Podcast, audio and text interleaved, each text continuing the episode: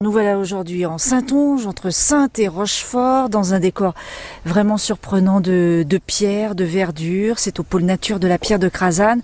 Le département a choisi de préserver les carrières. Stéphane Majot, c'était en 2001 pour témoigner non seulement du travail de l'homme, du patrimoine, de la nature, une richesse naturelle que vous défendez, que vous connaissez depuis bien longtemps.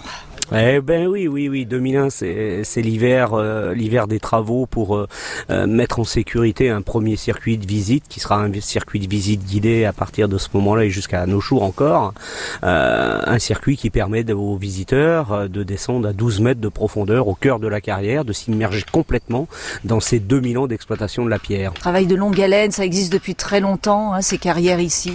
Et oui, c'était exploité depuis le Haut Empire, premier siècle après Jésus-Christ et et, la carrière a fermé ses portes au lendemain de la Seconde Guerre mondiale en 1948 euh, pour des raisons purement économiques. Euh, il fallait reconstruire vite et pas cher et, les bâtisseurs ont eu le choix de reconstruire euh, en béton. Les carriers étaient payés ici au bloc de pierre extrait et non pas à l'heure de travail. Lorsque la pierre ne s'est plus vendue, ils n'ont plus gagné d'argent.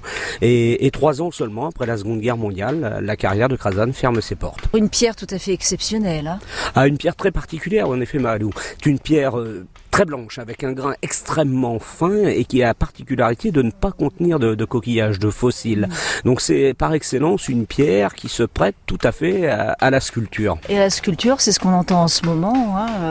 oui, nous avons euh, là depuis le 1er juillet jusqu'au 15 août euh, Omar Pouille, qui est sénégalais, qui est un sculpteur en résidence et qui est là donc pour réaliser une œuvre monumentale de 3,40 m de haut et d'un mètre 20 de côté. Il est là en résidence pour six semaines et il sculpte là devant, devant le public et peut éventuellement répondre aux questions des uns et des autres ce sont les, pierres levées. Alors on peut aussi s'essayer à, la sculpture. Il y a des ateliers qui sont organisés tout l'été. Hein. Tous les mercredis après-midi, tous les vendredis matins sur réservation. On n'a pas la prétention de, euh, de transformer le kidam en sculpteur émérite, mais juste au moins de donner l'occasion aux gens de, de, venir gratter avec leurs mains, avec des outils qu'on leur prête, de venir gratter dans la pierre. Et, la particularité de cet atelier, c'est qu'au bout de deux heures, ils ont réalisé ce qu'on appelle une petite sculpture en bas-relief. On emmène avec eux, ça fait un excellent souvenir. Et puis un beau souvenir, ce sera euh, ce week-end du, 27 juillet hein, qui se prépare. Nous avons une animation un petit peu particulière. Nous avons des arbres assez majestueux ici.